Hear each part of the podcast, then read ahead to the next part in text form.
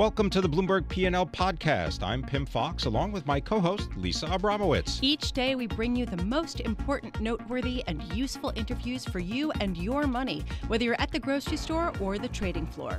Find the Bloomberg P&L podcast on Apple Podcasts, SoundCloud and bloomberg.com.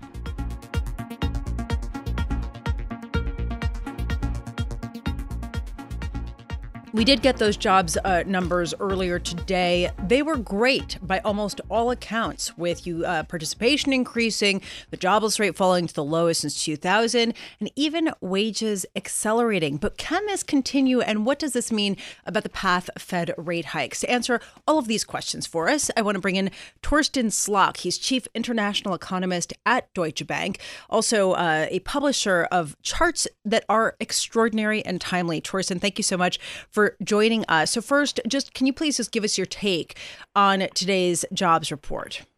No, absolutely. You just summarized it uh, very well. Uh, this is uh, indeed some very good numbers, both on the headline, of course, the number of jobs created, the unemployment rate falling, and most uh, importantly, we've been waiting for uh, wages to go up, and it's in some sense finally happening after Uh, quite some time. Uh, and in some sense, it's a really good day for the economics profession.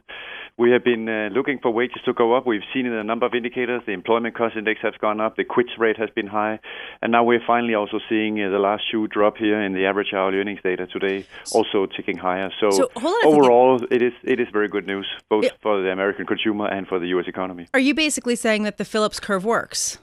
Yes. So now, of course, uh, the forensics can begin. Uh, we can begin to discuss uh, why has it not worked, or has it been dead, or is it waking up, or what was the reason why it, it took so long time. Uh, one answer to that is that um, we have seen a structural change over the last uh, several years, where the number of people who are staying in their jobs, if you do that, you tend to get basically very little wage increase. so what we have seen more recently is that the number of people who are quitting jobs, they have have tended to get higher wage growth. And the fact that the data today shows you that we are at the highest level of people who voluntarily are leaving their jobs in 20 years, and that's also boding, quote unquote, well for more wage pressure going forward, simply because people who stay in their jobs tend to get very little wage increase, whereas if you switch jobs, that's when you get the big wage boost. And the more people who are switching jobs, the more we will see wage increase. So, in some sense, looking at it today, it does make sense to say that wages have been going up because the Phillips curve structurally changed so that you had to be a job switcher to see an increase in wages, rather if you were a job stayer, then you would not see an increase in wages. So it's implicitly a recommendation for everyone here to go out and switch jobs because this is the main way today to get a wage increase. Okay, uh, let's say you don't want to switch a job. Let's say you're just looking for a job, or indeed you're out of the labor force. What's your thought about the labor force participation rate? Yeah, so that has, uh, as you uh, implicitly have in your question, that has been uh, not been ticking up as much as uh, we all would have thought. Uh, but that being said, uh, there are a number of reasons why people are still outside the labor market. some people are structurally difficult to get into the labor market again. but we are beginning to see, and this was in the Beige Book this week, anecdotes that employers are beginning to relax conditions for drug testing and also conditions for criminal records testing. And uh, those anecdotes are telling us very importantly that we are beginning to uh, reach um, uh, the outer stock of the labor force in terms of uh, how much available labor there is. So I understand that the participation rate could potentially be slightly higher, but uh, generally speaking, the fact that wages are going up is indeed already telling us that if there really were all these people sitting outside the labor market, then we would not see wages go up at this point. So we still believe that the labor market is very tight and therefore that uh, we are again going to see more upward pressure on wages going forward. So, Torsten, one thing that struck me was that the yield curve flattened after this report. In other words, the gap between 10 and 2 year Treasury yields flattened. It's about the lowest since 2007. This seems to indicate that people think that the Federal Reserve is going to hike rates uh, more frequently this year then basically stymie growth in the longer term and pause and not hike more in the years after. Do you think that that is an accurate assessment? Yeah, so the, the challenge here is that the, the, the front end of the yield curve, or two year rates and, and even shorter in, have been driven a lot by Fed expectations. And Fed expectations generally have been, and including today, driven a lot by what is the macro data telling us for the US. And the data today basically says, you know what, the Fed has been right. The Fed uh, has been on the right trajectory, and uh, it's actually probably likely that they will be raising rates that they have the way that they have promised us. What's more complicated, and which is a very important part of uh, of your point here, and that is to think about what are long rates doing. And long rates in the U.S., uh, of course, this week in particular, but generally move around for global reasons and for reasons that are unrelated to what's going on in the U.S. economic data. Uh, so um, the fact that the yield curve has moved the way it has today, I think it just tells you that uh, for now the market is back to believing, and you could also see on your Bloomberg screen expectations to what the Fed will do over the coming meetings, uh, that the market is back to believing that the, the Fed is still raising rates and we are still on an upward trajectory. And for now, that continues to be a relatively strong outlook for the U.S. economy overall. That's implicit in that. Torsten, I wonder if we could just switch uh, topics for a second and get your thoughts about Italy. Uh, we've got the swearing in of the new uh, government, uh, President Sergio Mattarella at the Quirinale Palace, uh, swearing in the new government today. What are your thoughts about what that means for the euro and the European Central Bank? So, uh, of course, the challenge for the ECB here is that uh, they have been for uh, a long time now on track to say that they would end QE later this year. You can discuss if it's September or December, and then they would uh, most likely. They have also been saying that several uh, members of the governing council have been say at the ECB have been saying that they would probably hike rates sometime by the second quarter of next year. Uh, the good news is that we now have a government in Italy. this is at least more clarity and much less turbulent than what we had earlier this week, where we had a lot more uncertainty. Uh, so in some sense, uh, there's probably a, a, bit of a sigh of relief at the ECB today that uh, now we can go back, both at the ECB and in markets, and look at the economic data. Inflation was a little bit better in Germany and the euro area this week, uh, or including also in Spain. Uh, and if the fundamentals still justify it, which we absolutely believe, then uh, we do still think that the ECB is on track here to uh, gradually exit with ending QE later this year and raising rates sometime in the second quarter of next year. But it is a complicated situation, of course, where you have on the one side all the economics, which in some sense is very simple because that's telling you should they exit or should they not exit, uh, and on the other side of the table you basically have um, uh, these uh, political winds and forces and the ebb and tide of different things that are happening that makes uh, quantification of those right. risks rather complicated. Thank you very much for being with us. Torsten Slok is the chief international economist at Deutsche Bank, talking about today's non farm payrolls report as well as events in Europe.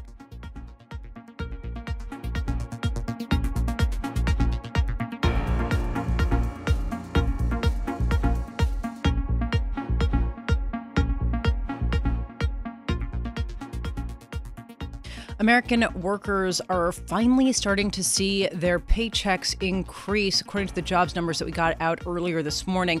Average hourly earnings increased by 2.7% from a year earlier. That is more than projected.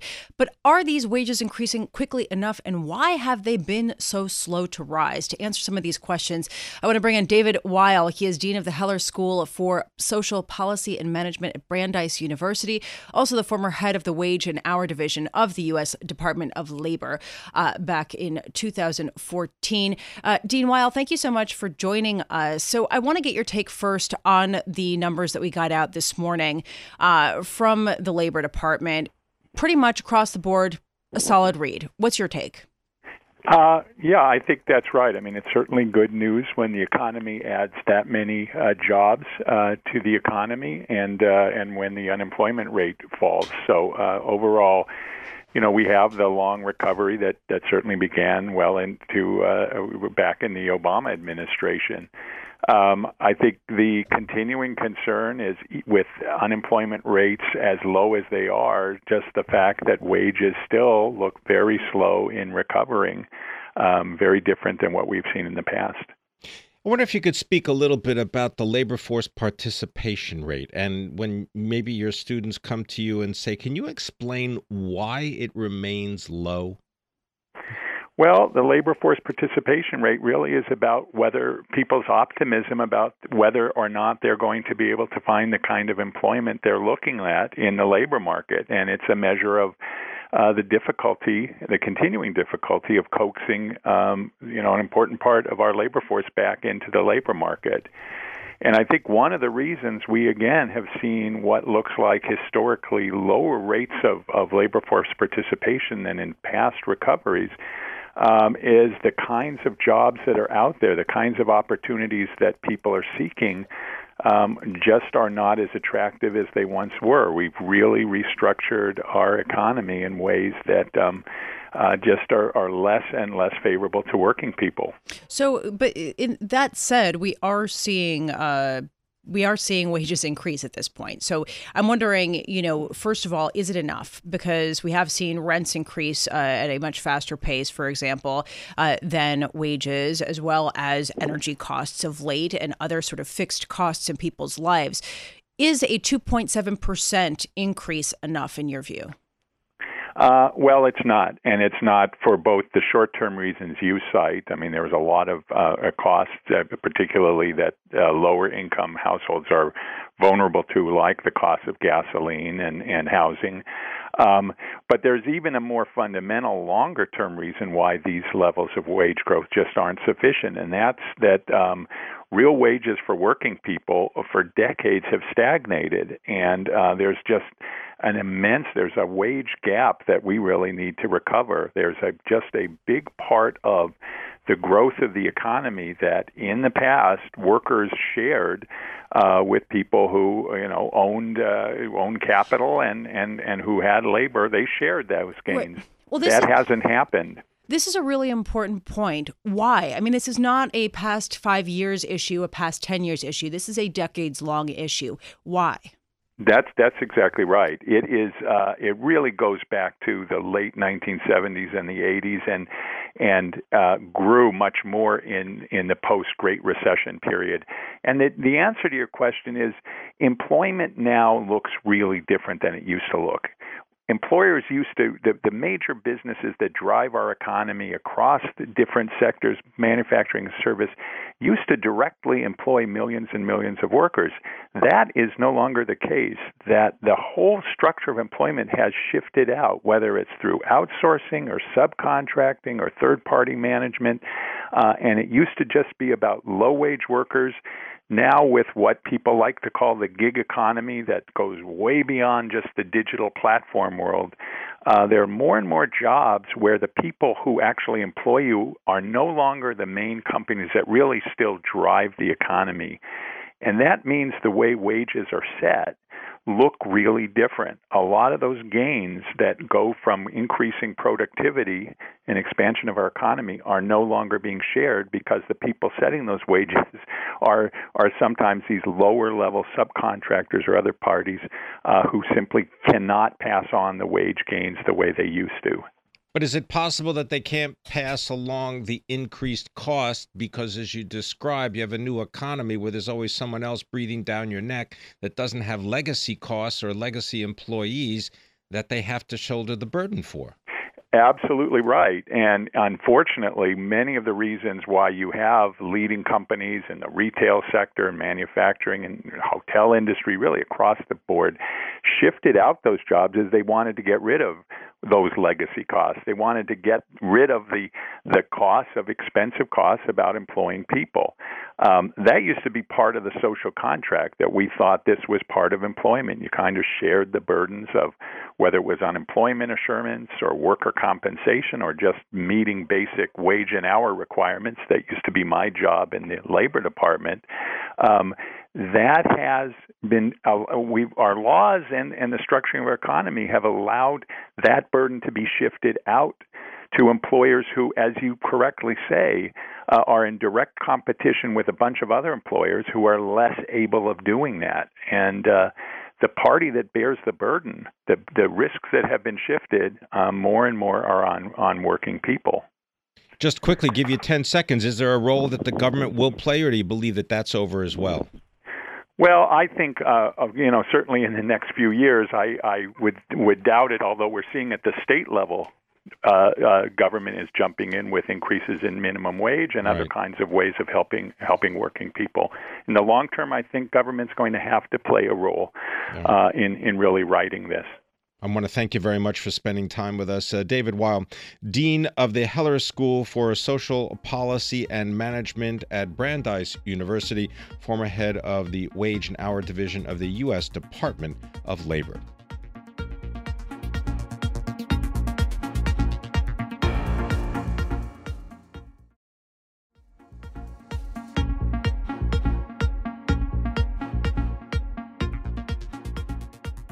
In March of 2017, our next guest uh, was uh, before the U.S. Senate Select Committee on Intelligence hearing. The topic Disinformation, a primer in Russian active measures and influence campaigns.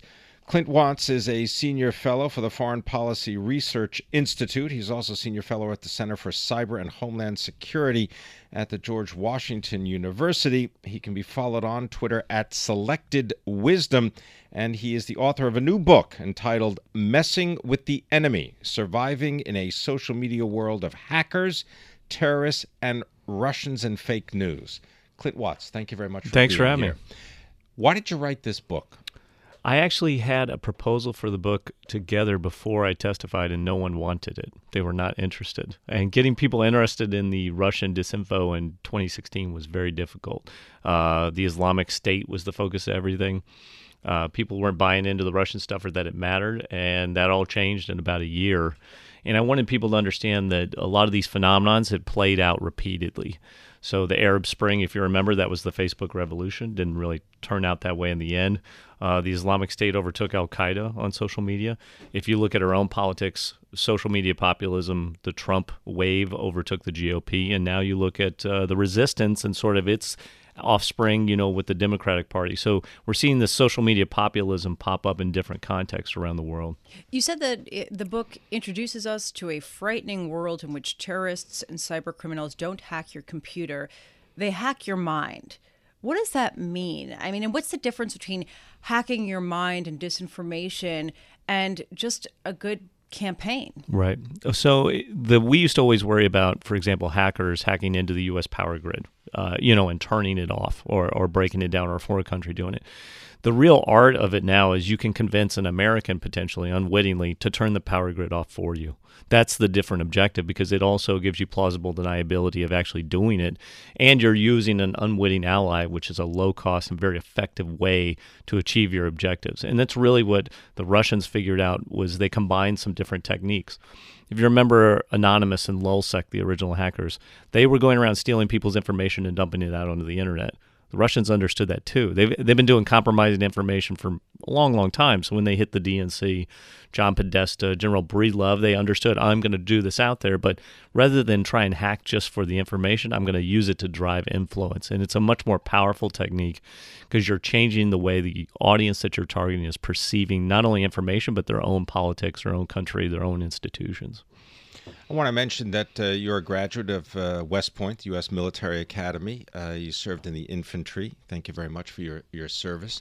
Uh, you also uh, worked as a special agent for the Federal Bureau of Investigation and uh, served on the Joint Terrorism Task Force. Do we face terrorism or do we face criminals? You face both and it really comes down to you know what their objectives are and the objective is either money or is it ideology you know changing governments taking down uh, the United States. We face both. And what's interesting is that they learn from each other. So, criminals, uh, activists, they both learn from each other in terms of tools. You know, when we look at criminal hackers, they came after, if you remember the old activists, the hackers, you know, the people that did it for fun and for just learning. Criminals recognized that and said, well, you know what else we could use this for? We see the same thing going on now, by the way, with disinformation. The Russians are brilliant at the art of disinformation, but now everybody is copying their playbook. So, We've been talking a lot about the 2018 elections. I'm not so worried about the Russians as I am everybody else is copying it. And so what you're seeing is those who can amass data from lots of social media companies, your purchasing preferences, and use advanced technology like machine learning, they have cutting edge ability to do influence campaigns on steroids and do them much quicker. So those that are you know, political rela- public relations companies or political campaigns. They really will have more capability on the horizon than any of these nation states we've been worrying about so far. Yeah, and, and when you add artificial intelligence into it, uh, you can start to imagine that this disinformation becomes incredibly effective. I'm just wondering, you know, what is sort of the counterbalance to this? How how is there anything that could kind of I don't know, get in the middle of this because basically this is just the old propaganda campaigns on steroids. Right. It, it is just taking it to cyberspace where you have it's much more cost effective and much more effective in terms of moving populations. I think we've seen that ultimately, I, think you know, sort of a big part of the book is what happens to us over time when we're in this, and you start to see what I call preference bubbles, and so you see social media nations emerge that overtake physical nations, and by that I mean the more, if you're spending three to five hours a day on your cell phone, you are with virtual connections more than physical connections, and you're starting to build relationships online that overtake your neighbors. And so that is truly devastating for real companies and countries uh, in terms of how they do their business. Who governs cyberspace? I think we saw with social media companies, they're only they're the only ones that really understand how their systems work. Uh, governments are struggling to regulate them or understand the dangers that are there. And I think for the private sector is a, a big issue with banks and law firms. If you want to do a compromising campaign, where are secrets held? And secrets are held in banks and law firms. That's where the information warfare battlefield really takes place. So the implications are, are devastating, and it will ultimately come down to civil society to solve this. We have to get a, you know, we have to restore a basis of fact and fiction. You can't have policy debate if you have your facts and I have my facts and we're debating about whose facts are right. You can't even debate the policy because we don't even agree on where the playing field is. And, and we're seeing that today. The other thing is we're seeing these bubbles start to emerge in the information space where I like you, you like me, we build our own nation. We build our own history. We start our own institutions which reinforce our preferred facts and our preferred science and we don't come together and we don't discuss. So it'll have implications for science, it'll have implications for government, and really it's about do you want to your relationships in the virtual world to be about people who look like you and talk like you or do you want it to be about your fellow americans? And, and, that's really the challenge moving forward. We have to restore what we believe in as a country and, and really what we want to push around the world. In, in about uh, 40 seconds is there any nation or group of people that are doing this better than we are here in the United States in terms of meeting these challenges? Yes, I think uh, European countries they are actually smaller. They move quicker. Uh, they understand how to talk to their nations and what their values stand for. Sweden is a good example. They've been much more resilient to this. A lot of the Scandinavian com- countries in the Baltics, they've been dealing with disinformation for a long time, so they're just better equipped to deal with this over the f- over the near term at least. Maybe breaking some of the, uh, I don't know, smartphone addiction.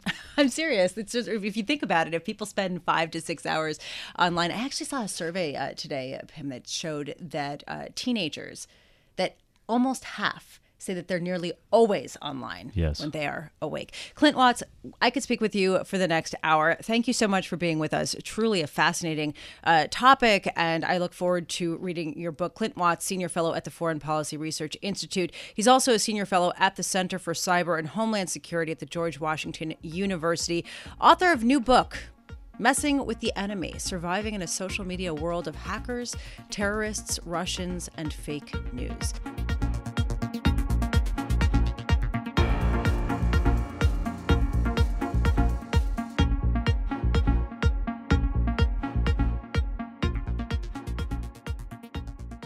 Steel and aluminum tariffs. What do they mean for producers in the United States? Well, Debbie Shon is a partner, a trade lawyer at Quinn Emanuel, based in Washington, D.C. Previously, uh, Ms. Shon was the uh, vice president of international trade and public policy at U.S. Steel and a trade official in the Clinton administration. Debbie Shon, thank you very much for being with us. Uh, does do these trade uh, uh sanctions, these tariffs on on aluminum and steel, do they actually help anyone? uh, well, thank you very much. Um, well, we know this. Um, it's not a zero sum game. It's much too complex in the global trade community. Uh, to distill it into a winner loser situation. But we do know in the short run there are two uh, gains, and that's the political gain for an administration who's delivered on a political campaign promise, which almost two years to the date um, he enunciated uh, in a rally, uh, ticking off all the trade tools he was going to use. Commercially, as you wanted to um, address, Pim, is that for the protected industries, there will be an uptick on sales, uh, prices will increase, uh, and their stock values will likely go up as well. Um, the consumer uh, and also the downstream um, uh, suppliers and uh, uh, consumers that actually purchase steel and aluminum will see higher prices. So that will affect the construction industry, transportation industry, equipment industry.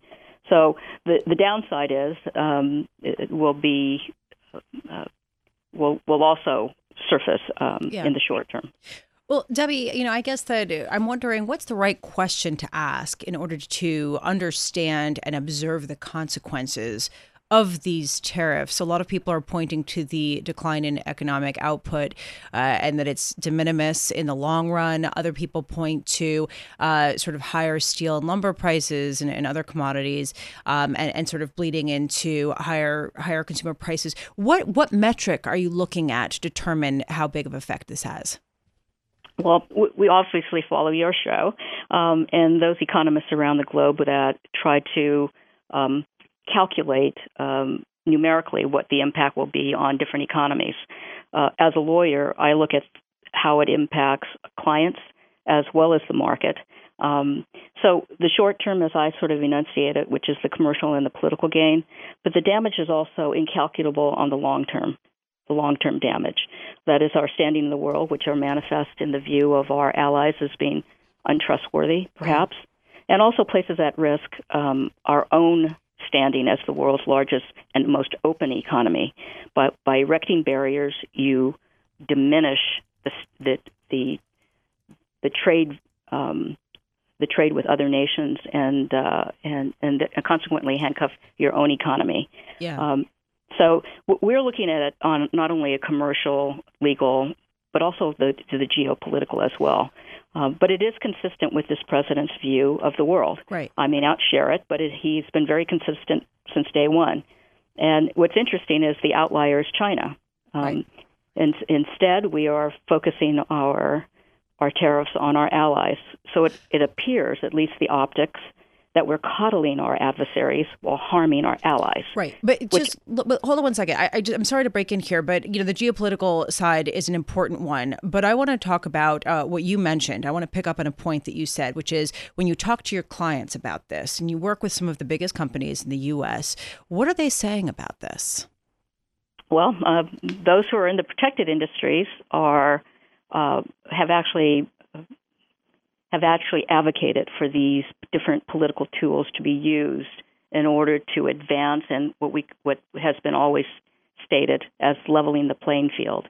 Much of this happens um, uh, as a result of a view of the of the United States and being uh, put upon. Right. This is this is the view that is articulated. The narrative of grievances of how we've been taken advantage of. Except this, what, what what is happening is is the administration is actually treating a symptom, not the disease. So if if the structure, if the in fact, I think yesterday the, the, director of the World Trade Organization articulated this. It's time for these constructs to actually come into the 21st century and deal with a lot of the issues that have hamstrung the, the domestic industries in the United States from getting their fair share or getting their day in court. So whether it's the trade laws that haven't kept up and have been written since 1979, I think it's time for a a modernization and and bringing these these tools into the 21st century because many of the tactics that are being used were never thought of or never even envisioned when these laws were created. Debbie Shon, thank you so much for being with us. Debbie Shon is partner and trade lawyer at Quinn Emanuel uh, Law Firm in Washington, D.C. She also uh, was formerly the vice president of international trade and public policy at U.S. Steel and was a trade official in the Clinton administration. I- Thanks for listening to the Bloomberg P&L podcast. You can subscribe and listen to interviews at Apple Podcasts, SoundCloud, or whatever podcast platform you prefer. I'm Pim Fox. I'm on Twitter at Pim Fox. I'm on Twitter at Lisa Abramowicz1. Before the podcast, you can always catch us worldwide on Bloomberg Radio.